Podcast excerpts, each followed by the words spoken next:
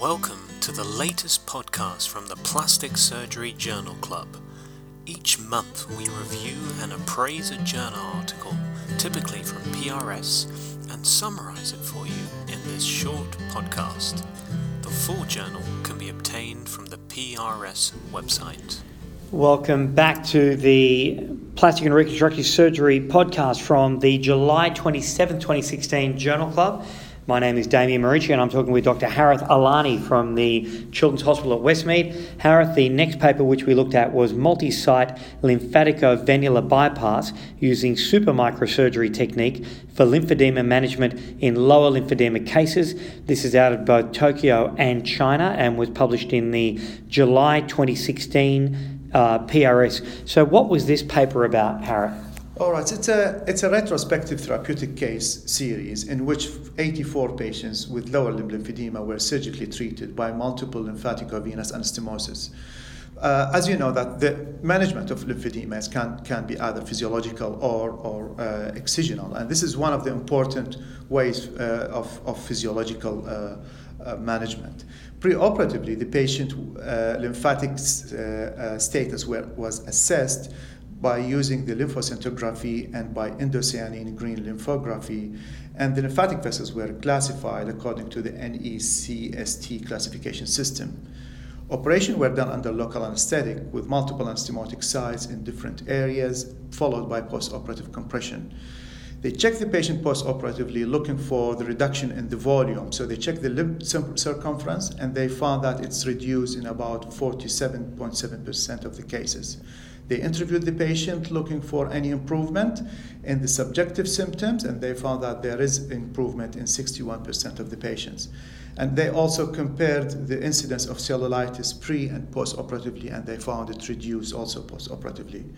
The result also showed that more significant volume reduction in advanced stages of lymphedema. So the, the, the, the advanced, the more advanced the case, the more the response will be with this technique. So I think it's one of the interesting studies because it's it's uh, it's discussed discussing one of the difficult issues in, in plastic surgery, which is management of lymphedema, and trying to find criteria for successful lymphatic venous anastomosis. Discuss more than one aspect of the outcome: the limb volume, the subjective feeling, and the incidence of infection. However, cases, uh, cases who, who ended with secondary surgical uh, uh, inter, uh, intervention within six months after anastomosis were excluded from the study. And I think that might affect the, the, the final outcome. Because one would assume that they're going to be the ones which have failed treatment. Yeah, and that it required urgent surgery within a few months. Yeah. Uh, 25% of the of the uh, of the uh, patient have some exacerbation, and uh, uh, it would be better to mention more technical details about such surgery. It's not one of the commonly done surgeries, and, mm. and it will be more beneficial if we, we, ha- we go into the details, fine details of this technique and how to do it. But at, at the end, I think it's, it's a multi-site lymphaticovenous anastomosis can be one of the effective ways in lower limb lymphedema management. And yeah, certainly. Look, there has been uh, a lot of uh, plastic surgery interest in the management of lymphedema. Uh, lymph node transfer is certainly something which is increasingly performed, um, as well as obviously uh, more traditional debulking procedures. Uh, this paper does seem to have some surprising results in the sense that patients who are at a higher stage, a worse stage, actually got a better result, which uh, which would seem to be counterintuitive. Uh, as one would imagine that people with a worse stage of lymphedema would have an obliterated lymphatic system that would not be amenable uh, to lympho, uh, lymphaticovenular uh, bypass. Um, but certainly their results were impressive. A 50% uh, improvement rate is great.